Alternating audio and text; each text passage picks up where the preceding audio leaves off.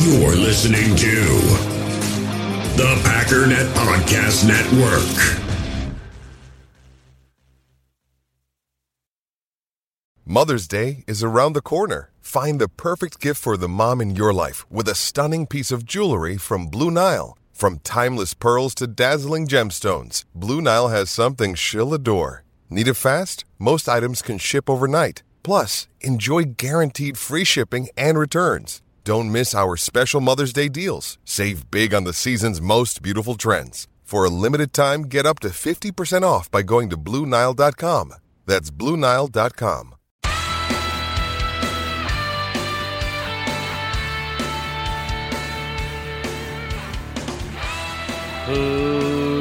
Ladies and gentlemen, welcome once again to the Packernet Podcast. I am your host and resident panelist, as always, Ryan Schlip. Check us out online, packernet.com. Find me on Twitter, pack underscore data. Get a little bit of a late start here today. Sorry about that, but um, I am in the process. We are officially in the process of finding a new member of the family. Um, we're going to look at a dog today. That's what we're going to go do. Um, daughter has been begging and begging and begging. And since we now own a home, can't keep using the whole we can't, it's not allowed in our rental excuse. So we finally said, okay, fine. She's been doing lots of research and everything else. She knows what kind of dog and I don't know. So it's I, I, I don't really care. I mean, I do. I don't want a little little dinky guy, but uh, you know. But anyways, we're going to look at uh, a batch of English shepherds. Um, they're I don't know like four weeks old or something, so we can't take them home. But we're going to go look at them and touch them and poke them and uh, see how it goes, I guess, and eventually probably bring one home. So that'll be kind of cool. We're, we we can bring the dog home in um, August, so it'll be right around football time. I'll be able to have a little doggy. Um, probably probably won't be like like a cool dog that comes and wants to like hang out and watch football with me yet, but that's that's that's what I want, and eventually that will be a thing. Also in the news today, just kind of came through on the wire for me just before I started the podcast. Um, the Green Bay Packers released that the family night tickets are going on sale today at 10 o'clock. That is, I believe, Central Time because me and the Packers are in Central Time, and that's what the Packers care about, me and the Packers. Um, so by the time this is live, if you want to get family night tickets, be sure to go do it. Um, I did it once. It was a terrible experience. Not the fault of the Packers. It was my daughter's fault. She was like one and she was a nightmare. She was horrible. It was way past everybody's bedtime. She, I think I've I think I've mentioned this before. Um, it was during the national anthem. She was screaming, and it's you could hear a pin drop in that stadium. And I saw people from like the opposite side of the stadium glaring at me because she was screaming her head off. She also they gave us these little blow up balloon things that you wave around, and she exclusively wanted to hit the people in front of us, and I kept taking them away, but they're just everywhere. They're all over. She'd find them, pick it up, smack the guy in front of me. So terrible experience, but I'm sure your experience will be much better. Go buy tickets. So that'd be great. Anyways, before we get into it, thank you very much to another adon- anonymous donor for the uh, $26.50 donation, bringing us to a grand total of $894. We are $6 away from getting to $900 and that's a round number and that's important. So if you got $6 burning a hole in your pocket uh, if you want to head over to the palmer home for children actually uh, if you go to my twitter it will be the pin post as well as in the Packernet podcast facebook group. You'll find a pin post at the top there. You can put a $6 donation in get us to 900 or 7 make it 901 just just suggestions. They're just suggestions. Um, also if you're not in the Packernet podcast facebook group if you haven't liked Packernet Podcast Facebook page or whatever, you might want to do that. Um, I know I've been teasing that mac and cheese video. I just emailed it to myself, just all those videos from my phone. I was trying to find editors on my phone, and those things are so stupid. Everything's easier on a PC. I don't know why everybody's like, dude, just use your phone. It's so much easier. It's not. It's no. There's no way. I've got dual monitors, a keyboard, a mouse. I've got all these different things. I got high-powered programs. Like, There's no way on my phone just that it's going to be easier. It's not. I can't. people are lying when they say stuff. It's also why I don't like apps that are like exclusive. Like Instagram is hard because it's like I'm on my computer and I want to do stuff. They're like, oh, you have to use your cell phone for that. Well, then I'm not using it. It's stupid. Anyways, um, I am while I'm working on that. I'm also currently, and this is kind of weird because people are watching me say this. Currently recording myself doing this podcast for a behind the scenes. And it's going much worse than I anticipated.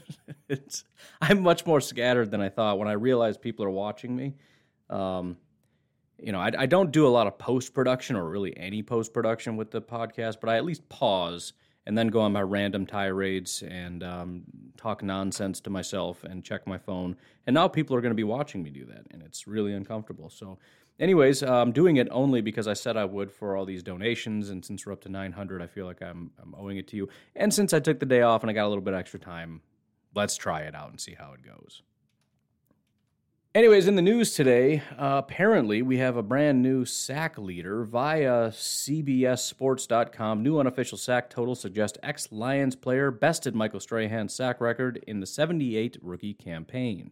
So the official sack record um, looks like was not officially recorded until 1982, but Pro Football Reference has gone back to 1962. I'm assuming they're continuing to go back, back, back. But at this point, they're back to 1962, looking at sack totals. Um, I guess you would call them unofficial, meaning the NFL hasn't given it a stamp of approval, but who cares?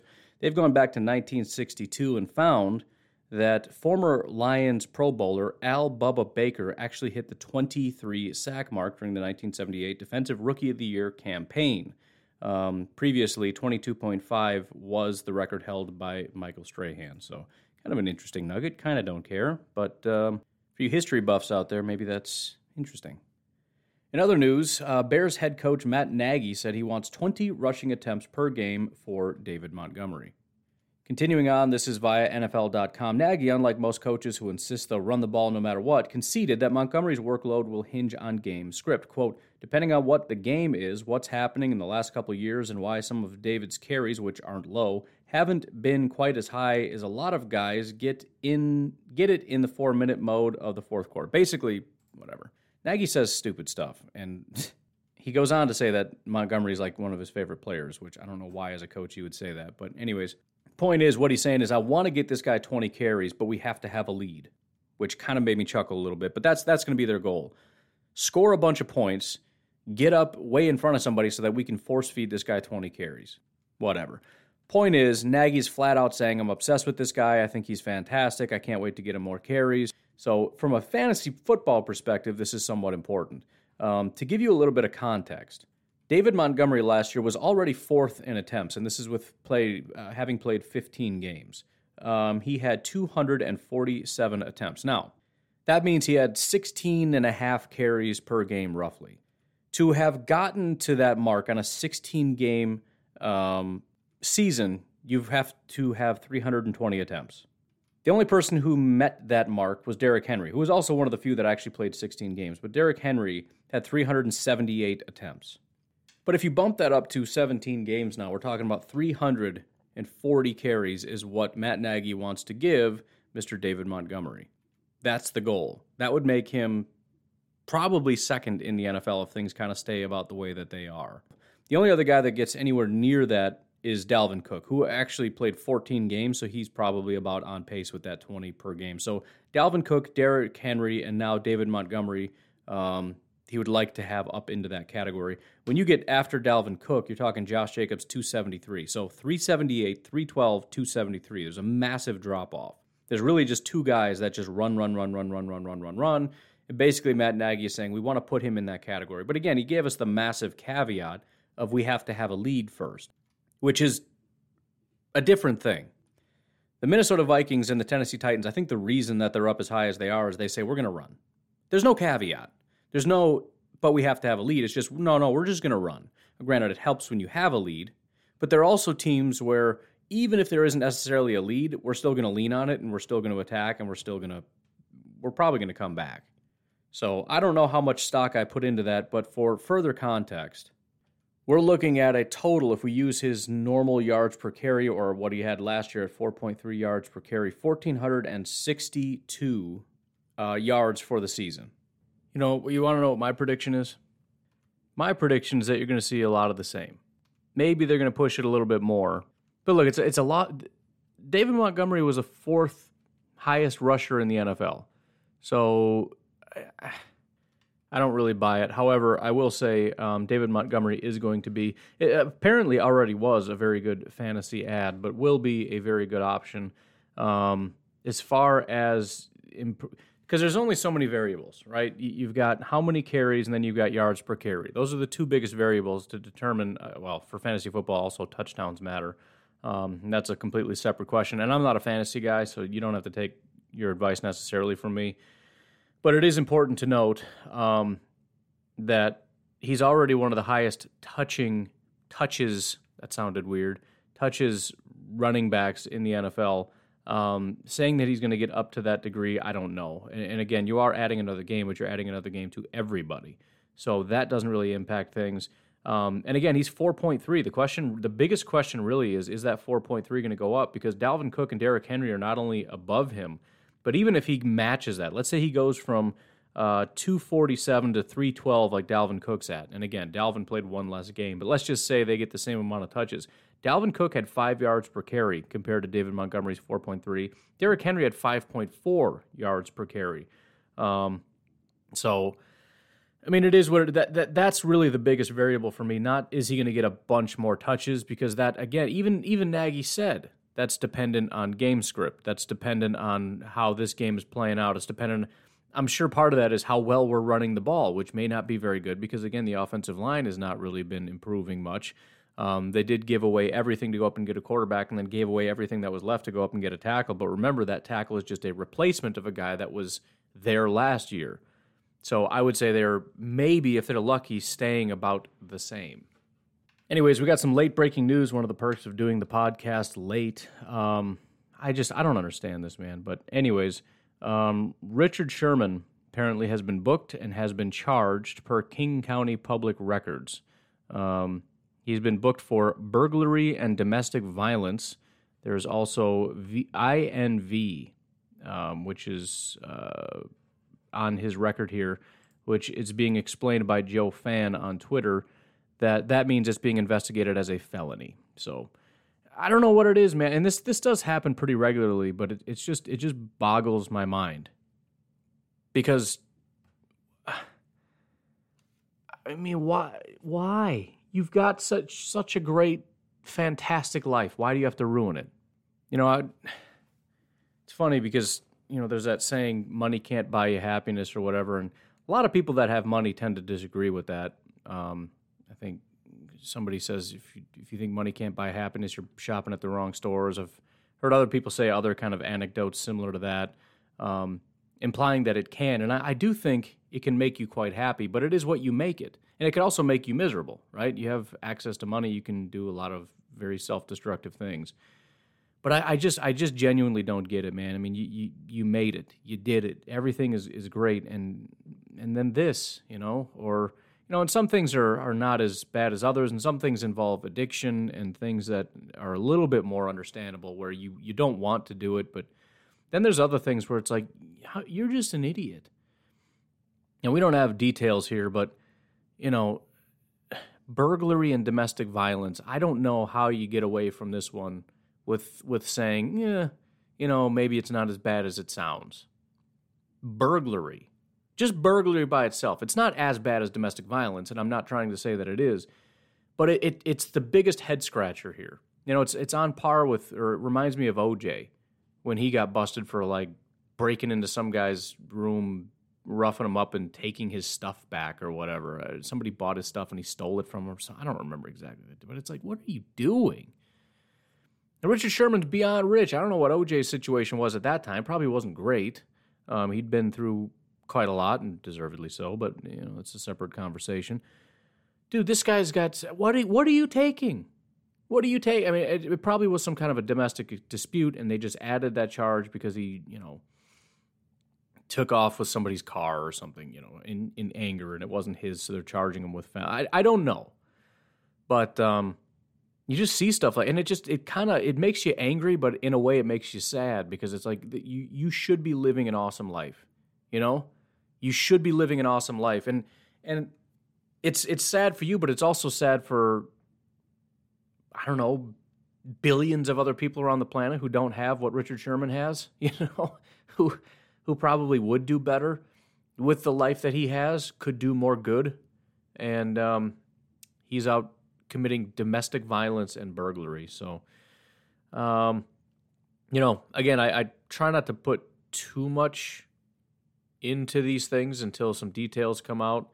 Um, maybe he didn't do anything wrong, but it's just sort of a general commentary on these kinds of things, especially in the off season. It always happens. I just I don't get it. What are you doing in the off season? I mean, you, you don't have to do anything. You don't have to do anything you don't want to do. If you don't want to play football, you don't have to play football. Aaron Rodgers doesn't have to play football, right? He can just retire. I don't think he wants to. I'm just saying, like people like Richard Sherman, he can just retire. You also don't have to associate with anybody. If there's somebody in your life that is just unbelievably toxic, don't let it get to here you know work it out. You can you can fly across the world and meet with the best counselors and, and work it out. And if it doesn't work out then it doesn't work out. How do you allow yourself to get to this point? I don't i just i don't understand it. I'll never understand it. I, i'm not saying people don't make mistakes but when you have this this amount of resources um, not to mention your team although he's a free agent but you, you've got an agent you've got teams you've got all these resources that if you go to them and be like, I got a problem, I need help, they will go to the ends of the earth to make sure that this valuable asset that they have doesn't do something stupid. They will get you all the help that you could possibly need. But apparently, that wasn't how that went down. So, uh, Richard Sherman is um, more than likely, based on these charges, um, and usually when it's like domestic violence, it's not a matter of false allegations, right? If it's some random person from 10 years ago that says so and so did something to me, yeah, maybe. If it's, um, and again, I don't have the details, and they're probably pouring in right now, but um, generally it's this happened to me like right now. And there's physical signs of abuse, and there's, you know, when you have burglary mixed in, that means he probably had something on him that didn't belong to him. And these things are usually pretty cut and dried, you know, that this is what happened, and there's not a lot of a lot of dispute in it. But it's it's just it's it's uh, I don't know I don't I don't understand it. I I can't understand it, but it is what it is. It's also worth noting that Sherman was denied bail, which is so. I don't know. I'm. I, I should. Uh, this is why I need to have my uh, my lawyer on um, retainer so I can just call him up or whatever. I don't even know what retainer means. I, I, thought I knew what it meant and I Googled it and I'm like, that's not what I thought it meant. I need to have uh, access to him whenever I want it. Um, there is a case out here in the Madison area, and I won't get into the details because it's pretty horrific, but the person basically, um, his parents are no longer with us. Um, he's been let out. Um, so being denied bail is pretty serious. And and and and here's the thing: that the case here is because charges haven't even been brought yet. They must be putting together the case still or whatever. The fact that he was denied bail means that the charges have already come forth. Um, he's, he's been officially charged, and it's a serious enough situation that they denied his bail. That's a serious deal. The one here, the, the lawyer tried to get a million dollar uh, bail. Of course, that was denied, but but even so, it was just it was a million bucks and, and you're out, which of course he wouldn't have been able to pay. So it's kind of the same thing. But denied bail seems pr- pretty serious to me. Um, in other words, you will not get out of prison. So um, again, based on the signs, very unlikely. And you know, innocent until proven guilty, I get it, but very unlikely that this is a misunderstanding.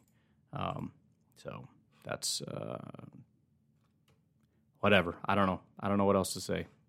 Well, anyways, let's uh, continue on. This might be a shorter episode because um, I did have to take a bit of a break there to go upstairs and watch the baby, getting an oil, wife's getting an oil change and everything. We got to get out of here pretty quickly. So um, I will say I've been uh, keeping up with List Watch, and it's all been pretty positive. It started off with uh, the Athletic. They're doing a uh, top 100 football players of all time. They just got down to number 91, and they got Mr. Willie Davis, defensive end for the Green Bay Packers. Um, they list a couple of his accolades here. I'm not going to go over the entire article or whatever. It is, if you do have an athletic subscription, it is worth um, worth reading. Um, it is kind of funny to listen to how Green Bay. It's it's amazing that Green Bay was ever a thing. It's just staggering to me. You know, I mean, if if it wasn't for being in that time period where people just pop up with their own little clubs or whatever wherever they happen to have them, it just there's no way you would have a team in Green Bay. It just wouldn't be a thing. Um, and even back then, it's surprising that it survived because nobody wanted to go there. And apparently, Willie Davis played for Cleveland, and the the coach over there in Cleveland used to regularly threaten, "If you keep it up, I'm going to send you to Siberia," which is Green Bay. Um, but anyways, Willie Davis at a glance, defensive lineman, five-time All-Pro, um, played two seasons with the Browns, ten seasons with the Packers, five-time Pro Bowler, five-time NFL champion, Hall of Fame class of 1981. Anyways, if I had more time, I'd, I'd, go through a little bit more of this. But like I said, I'm, I'm a little compressed for time. I would encourage you, if you have an athletic subscription, though, to go through and read this because it is it is very cool. Obviously, at that time period, um, back in the Lombardi era, a lot of very very good football players, and and he kind of took a lot of guys that were not really considered fantastic football players, like Willie Davis, who was playing according to um, uh, Lombardi out of position. But uh, taking him, putting him in the right position, getting him in the right frame of mind, and just he's such an unbelievable coach. It's it's one of the things that made him such a good coach is his ability to evaluate people, um, not just their position, but their mentality and their their what do you call it, their demeanor or whatever, and just just getting the best out of guys. Um, taking a guy that was a cast off from the Browns and turning him into a, a five time All Pro. Uh, continuing on with List Watch, we got Chris Trapasso over at CBS NFL. This time he's looking at what is this? NFC rookies who could earn key roles. And I, I really thought this isn't going to be worth even bringing up um, because it's either going to be Eric Stokes or Amari Rodgers, right? It has to be. I mean, it, it, they they may have gone with Josh Myers, but again, it's hard to it's hard to analyze that. I guess they didn't. And and kudos, by the way, very much to Mr. Chris Trapasso for digging a little bit and coming up with my guy. And I, I, need to, I may do this if I have a little bit of time after I get done recording this, go back and actually watch him a little bit again. All I saw were those highlights when we were doing the live stream. And I've been telling you that I really liked what I saw, but I, I haven't gone back and actually really watched the guy. But um, he picked Mr. Uh, Mr. Mr. Linebacker Isaiah McDuffie. He says, impressive stats to know 107 tackles, 6.5 tackles for a loss, and three sacks in 11 games at Boston College in 2020. McDuffie did not have an illustrious coverage career at Boston College, but it was more about what was asked of him than limited athleticism or complete lack of awareness when sinking in zone or finding a football in man. In other words, not that he can't do it, they just didn't ask him to do it. Um, he's a twitched up, hair on fire, second level defender who doesn't miss any tackles and will be a better coverage player as a pro than what was than what he was during his productive elite collegiate career. He's in a fine situation too. The Packers aren't rife with studs at linebacker, and that pause there. That's a um, a point that I've made up. Um, as much as people ask me about what do you think about this guy, it's like, look, I don't expect much, but we don't have much. So it's entirely possible that the guy comes in and is very good. And I, I, I don't know why I'm having such a hard time putting my stamp on the guy. I think it's because I haven't gone back and watched, and I, I really need to do that. Um, because I, I, like putting my stamp on guys. I'm I'm probably wrong more often than I'm right, but it's just fun to do. Something something I like to do.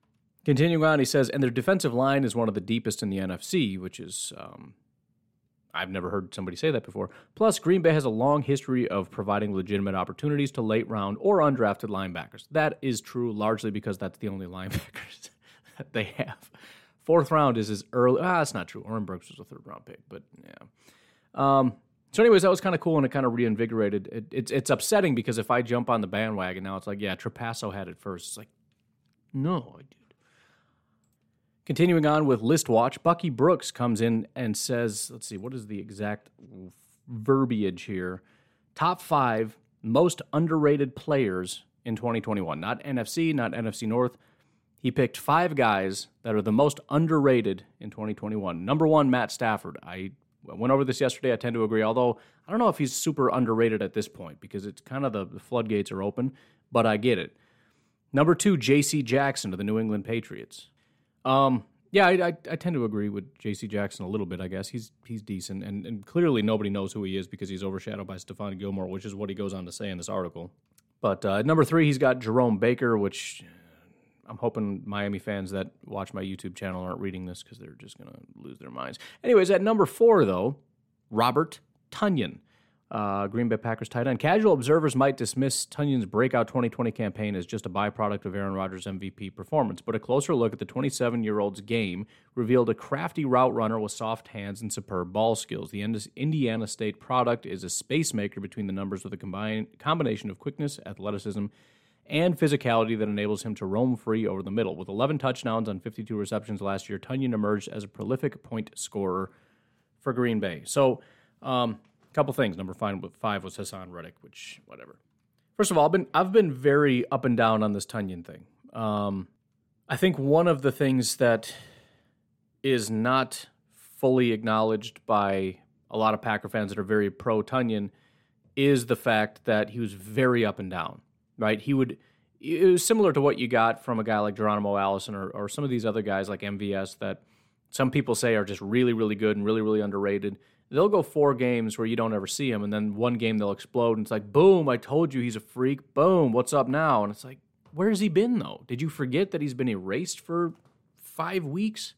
So you can see by grades as well as stats that um, it's very up and down, right? If you're looking at grades 47, 65, 78, 83, 56, 55, 76, 63, 59, 48, 78, 65, 79, 49, 52, 71, 69, 62. So that was his only kind of good, not great range. Um, yardage 0, 25, 50, 98, 25, 32, 79, 5, 33, 44, 67, 39, 36, 18, 17, 18, 60, 22. So he kind of hovered a lot in that like 30 range, but occasionally would have like a 90, you know, uh, against Atlanta, 98 yards and three touchdowns. And that's the game everyone points to like, dude, he's a freak. He had 25 yards and no touchdowns the next week, 32 yards and no touchdowns the week after that. In fact, he went on a one, two, three, four, five game dry spell from touchdowns after that three touchdown performance. So, so that the consistency, I guess, would be my one question mark for Robert Tonyan. Generally, I don't use the Aaron Rodgers thing because, again, it, it just doesn't really hold a lot of water. Um, I think that that's a bad argument against Robert Tonyan. Why don't you see that with other guys? right? It, it just it's it's unfair to guys that have breakout years. For Robert Tonyan, 2018 and 2019. Why? Well, Rodgers wasn't as good. Okay, fine. What about Jace? Why didn't Jace break out the same year? Why is Jace still staying at that you know not great level? Why didn't Lazard get better this year? Why didn't MVS get better this year? Why did no? I mean, even if they got a little better, it was marginally bottom line is most of these guys, if they were good, they stayed good. If they were mediocre, they stayed mediocre. If they were bad, they stayed bad. Tonyan was the one exception. He was a subpar player for two years, and then this year kind of broke out. It's completely unfair and ridiculous to say that it's because of Aaron Rodgers because that doesn't hold water anywhere else. I think the other thing that I generally don't like is that largely the biggest asset Tonyan had and the reason he quote unquote broke out is touchdowns. And as I've said, I don't like those kinds of stats. Those are the kinds of stats that don't repeat right? Aaron Jones uh, had the most touchdowns in a season. He didn't the next year and any time after that. It's just a thing that just goes away. I mean, sometimes it sticks around. I think Davante was up there for a couple years. Maybe even Aaron Jones is up there for a couple years. I don't know, but it, it's not something that you generally hold on to. It's like sacks and interceptions and all that. It just it fluctuates. It fluctuates way too much. He averaged 37 yards and less than a touchdown per game. So you know, is he's not on that Travis Kelce or George Kittle thing where he's just a constant threat that you need to consistently worry about. He's a guy that, depending on game script, depending on you know whatever, maybe they just lean on him one game. Maybe he's just on fire one day. Maybe, and that's that's a consistent thing with the Packers in general. That's kind of annoying. You just you have guys that show up and it's like, dude, that's awesome. Like, yep, all right, I'll see you in a couple months. Like, wait, what? What? What? What are you? Where, where are you going? What? Do you, what? I don't know. It's good enough for me. I know nobody's perfect all the time. Kelce has games where he's not dominant, but it's more of a, a random occurrence where he doesn't show up as opposed to the other way around. So, um, but but on the other hand, it does kind of make sense. Robert Tonyan does fit the mold, 6'5", 237, and I forget they don't have it listed here, but he's actually really. That was the one thing that shocked me, is I was looking at you know like Jace's be a better fit for this role because he's more of a speedy, shifty guy. Tonyan's way faster than Jace. He's faster than all the other guys that we have. He's actually really, really so it makes sense. I mean, I know speed isn't the only thing, but the point is if you can make it, if you can do it, if you can run, run the routes and do all the things that you're being asked, and you're trusted enough to be out there on the field, and you happen to have all that speed, you're perfect for that role because you're going up against linebackers and you're faster than a lot of linebackers. So his 40 time is a 4.58. Jace Sternberger, who is meant to be in that sort of slot role, runs a 4.75. That's that's a lot slower. Deguara runs a 4.72. Now, Deguara is in a different role where that's a little bit more acceptable, but the point is, dude is fast. That is for a tight end, that is very fast. So um, I, again, I'm kind of split on it. I, I think you know he's an undrafted free agent. He pops up intermittently, again, similar to Geronimo, even Lazard, MVS, those kinds of guys. They're not like Davante, where every week you know they're a threat. Like Aaron Jones, like Aaron Rodgers, every week you know they're a threat. Not necessarily. But I don't know. I think the biggest reason I would count him, um, I don't want to say count him out, but I, I'm not as big on this train is again his one claim to fame is touchdowns, and I expect those to regress. So something has to emerge more so than that, and that has to be consistency, right? He has to up that to about fifty. I mean, he, he has to get more um, targets. He needs to be a more featured piece of this offense. Considering we've uh, got one guy that is a central piece, central piece as a receiver on this offense, one that's Davante. He has every ability to step up as a number two right? I mean, there's nobody that is a dominant number two on this team. Lazard kind of fills that role, but if if we, if he was anywhere near a top tight end, he would be commanding, eh, probably competing with Davante Adams for targets, but he's not. So um, I like Tonyan. I think he brings a di- and and and I think that's more of what the Packers are. They've got guys that that fill certain roles and they come in at certain times depending on game plan, depending on opponent and all that stuff. But I don't think they really have a lot of guys that are just take over the game dominant the way Davante is. And maybe they're fine with it. But uh, the point is, I'm not comfortable putting Tonyan in that category because I don't think he is. I like that we have him. I'm glad that we have him.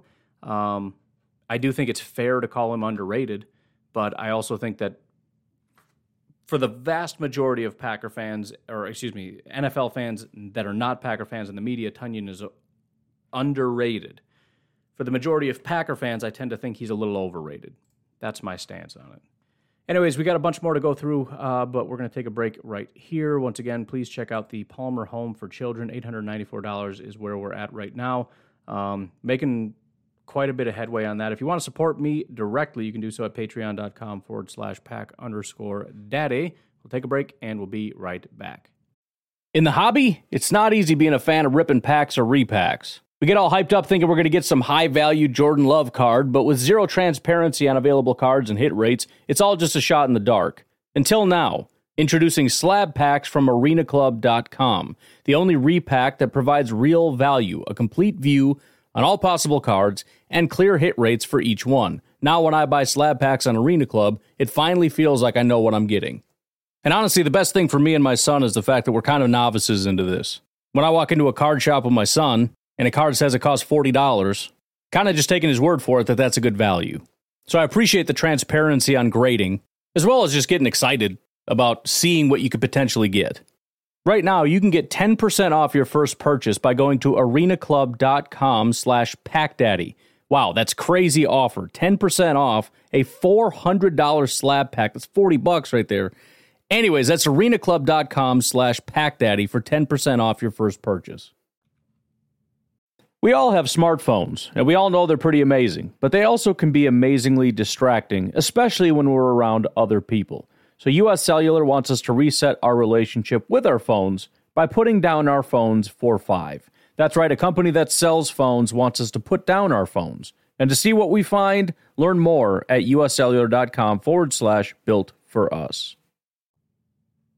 With threats to our nation waiting around every corner, adaptability is more important than ever. When conditions change without notice, quick strategic thinking is crucial. And with obstacles consistently impending, determination is essential in overcoming them. It's this willingness, decisiveness, and resilience that sets Marines apart. With our fighting spirit, we don't just fight battles, we win them. Marines are the constant our nation counts on to fight the unknown. And through adaptable problem solving, we do just that. Learn more at marines.com. Another day is here, and you're ready for it. What to wear? Check. Breakfast, lunch, and dinner? Check. Planning for what's next and how to save for it? That's where Bank of America can help. For your financial to-dos, Bank of America has experts ready to help get you closer to your goals. Get started at one of our local financial centers or 24-7 in our mobile banking app.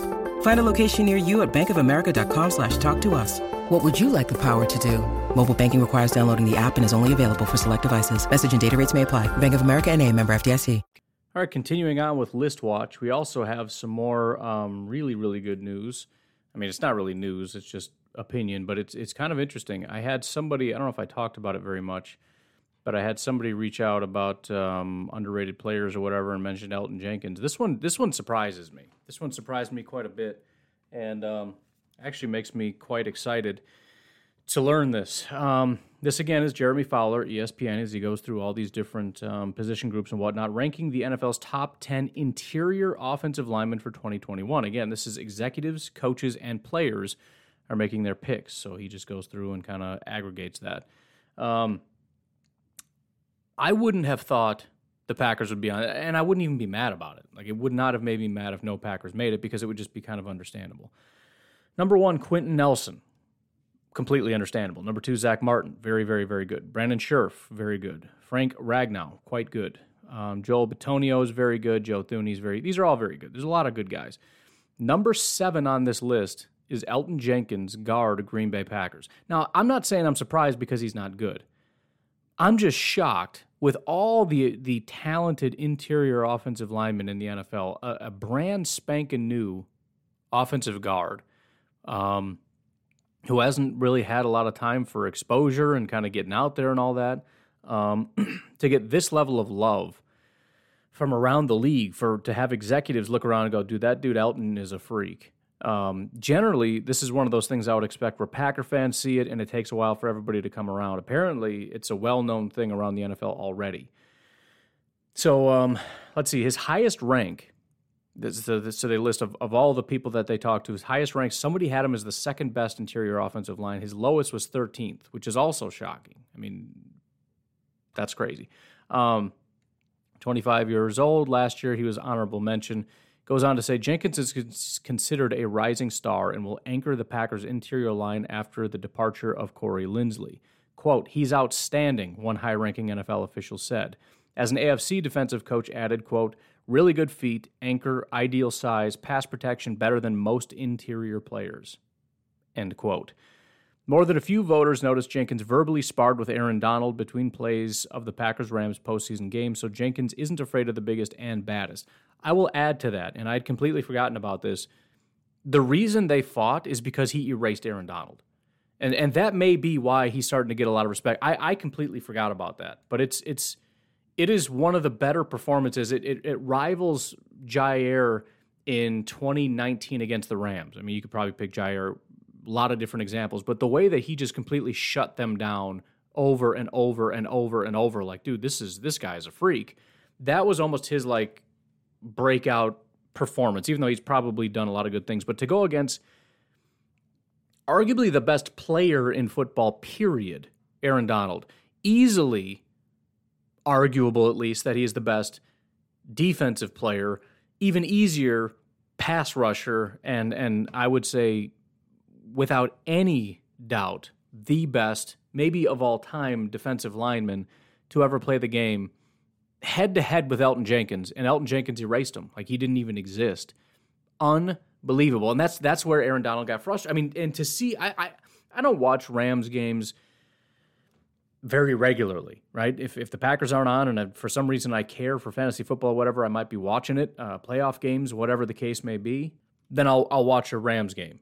But I don't really remember Aaron Donald getting frustrated, getting beat so badly that he gets frustrated and tries to fight a guy. Um, and it happened against Elgton Jenkins.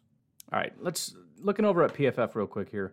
Um, so Aaron, let, let, let's do the, let's do it this way. I've, I've talked about how almost nobody does what Aaron Donald does. Right, you got Von Miller, you got Khalil Mack, whatever that, that are just consistently in the elite category. So since 2014, here have been his overall grades for the year 90, 93, 93, 94, 95, 94, 94. Right, so just basically perfect. Um, I think I mentioned that he's the first person I've ever seen that got a 99. I don't know if I can find that anywhere let's see, 93 that year, 2018, 94. Maybe not. Maybe I lied. Maybe they just changed their algorithm or something. I don't remember. Anyways, doesn't matter. Here's something interesting, though. I, have talked also about some guys who get elite grades that are kind of 50 50, right? They've got a couple elite grades, couple 80s, couple 70s, and then there's actually a, quite a few bad games. Aaron is not one of those guys. He does not really have bad days. Um, he has right here one, two, three, four, five, six, seven, eight, nine. So about half the season in the 90s. Not half the season in the 70s, which guys who have half the season in the 70s are pretty. I, w- I would guess Davante is probably in that category. Half of his games are 70 or higher. If I just had to guess, probably maybe a little bit more than that, whatever. And he's very, very good. Aaron Donald had half of his games, nine of his games in the 90s. Um, he had one at 87.7, 84.4, 81.2, 75, 72, and then a couple high 60s. So he only had two games below a 60. Week two against Philadelphia, and his worst, and, and even that was a 58 8, so basically average. His game against Green Bay, he had a 53.8 overall grade. Now, that's not even that bad. I mean, it's a subpar performance, but it's, it's real low for Aaron Donald. Continuing on, if we look at his pressures, obviously there's several games where he didn't have any sacks. One, two, three, four, five, six, seven games with no sacks, which is pretty low. But um, the Green Bay Packers game was one of those games. But not only that, looking at pressures, he had 105 pressures on the season, which is stupid. Let me do some quick math here 105 divided by 606. 17%, which is pretty standard for him, which is through the roof. I mentioned Za'Darius had about 17 something, and it was an unbelievable performance. This is a standard performance for Aaron Donald. He had two games of 10 or more pressures, and then down from there 9, 8, 8, 7, 7, 6, 6, 6, obviously 5, 5, 4, 4, 3, 3, 3, and then one game with one. That game was against the Green Bay Packers. He had zero sacks, zero hits, and one hurry in that game. It's the only game where he only had one hurry, and it's one of the only games where he didn't have any sacks or hits. If you look at, let's see, uh, there's the Green Bay game, obviously. The only other game was against Tampa Bay. He had no sacks, no hits, but he had four hurries in that game. But it wasn't just pressures, it was also his impact in the run game. He only had one, two, three, four games without a single stop. The Green Bay game was another one of those. So he didn't have a single sack, didn't have a single hit, didn't have a single stop, which again, PFF classifies stops as tackles that count as a negative play for the offense. He had 32 stops on the season, zero against the Green Bay Packers. Now, to continue on though, I mentioned he had a 53.8 overall grade, and that's quite low for Aaron Donald. Um, if we go back to 2019, his lowest grade was a 67.4. We go back to 2018, his lowest grade is a 64.7. If you go back to 2017, a 70.1. He didn't have a single even average game in 2017. Go back to 2016, He's got two games again below 60, but his lowest was a 55.3, still not that low. 2015, 55.0. 2014, 49.2. You have to go back to week 16 against the New York Giants to find a game in which he was graded lower, lower than what Elgton Jenkins essentially did to Aaron Donald. Remember how scared we were too? Because we didn't have David Bakhtiari, and so the thought process was they're going to be able to dictate to us, and we're in a lot of trouble, right? We're just in a ton of trouble. And I know Aaron Donald probably moved around quite a bit, and I can look at the snap counts, but I don't really care all that much. Um, the bottom line is Aaron Donald got beat in that game worse than he's been beat in uh, six years by Elgton Jenkins. And the whole world saw it. So when I say I'm surprised, I guess maybe I shouldn't be because everybody watched Aaron Donald get thrown around by Elgton Jenkins. And in, in reality, the fact of the matter is, and it wasn't just Elton Jenkins, everybody stepped up in that game. Zero sacks given up in that entire game, which kind of goes to what I've been saying. Aaron Donald is a force, but he doesn't have a lot of help. So if they have a game plan to stop Aaron Donald, which largely was Elgton just destroying him, they kind of have just a game plan that's going to work. Uh, there was only one hit given up by Billy Turner. There were six pressures. Nobody gave up more than two pressures this entire game two by Corey Linsley, two by Lucas Patrick, two by Elgton Jenkins, one by Billy Turner. That was it for the whole game. And obviously, Aaron Donald only accounted for one of those, so maybe that came against Elgton, which, again, quite forgivable because because it's Aaron Donald. Anyways, there is quite a bit to go here, but I think I'm going to call it. We're at the 42 ish minute mark, and that's a fantastic place to leave it. Elgton Jenkins just being, um, you know, just another example of uh, Gutekunst doing a f- fantastic job for our offense and our defense and for our team in general. Um, an absolute gem. Hopefully, we can get something even remotely close to that from uh, Mr. Uh, Josh Myers. I do want to look at one thing real quick now that I'm thinking about it. So I wanted to go back and see what Elgton Jenkins did in college because the, the thing that kind of made me nervous is that Josh Myers, PFF was not a huge fan. He had a 65 overall grade in 2020, a 72 in 2019. Those are really the only two years he played. Um, but if you look at Elgton Jenkins, if we just take his last two years, he played four years, but his last two years, years 77 and 66 compared to 65 and 72, it's not all that dissimilar. And, and either way, you wouldn't look at a guy who was at his best in the 70s, um, but also at his worst. I mean, and we're talking about Mississippi State, which is not Ohio State, so you're not quite playing the same. Yeah, maybe that's not true. I don't know. What did he play? Uh, Florida, Texas A&M, Alabama. So all right, so yeah, they're fine. Um, but you wouldn't anticipate, well, this guy's going to be one of the best in football based on what he did in college, but he's doing it. So um, little things like that help me kind of get over the hump with guys like Josh Myers, who, I mean, really, if you just look at this last year, his best grade was a 70.2. So it just it's stuff like that just makes me nervous. But obviously, the Packers saw something in him, and they believe that he can kind of take that leap. And um, nobody's really upset about it. Nobody's saying it was a terrible pick like they did with the 2020 draft. So um, excited. Josh Myers, hopefully, he'll be able to continue in that long line. And and, and whatever you can say about the Packers and, and their ability to evaluate certain positions like cornerback or quarterback or whatever the case may be, whatever the gripe may be, offensive line has been a pretty strong point. Offensive line, wide receiver, um, maybe running back, I don't know. I think you can say that they do a pretty good job evaluating those positions. So uh, excited to see what he can do, and obviously he should be getting a lot of playing time. But I'm going to leave it at that. You folks have yourselves a fantastic Wednesday. I will talk to you tomorrow. Have a good one. Bye bye.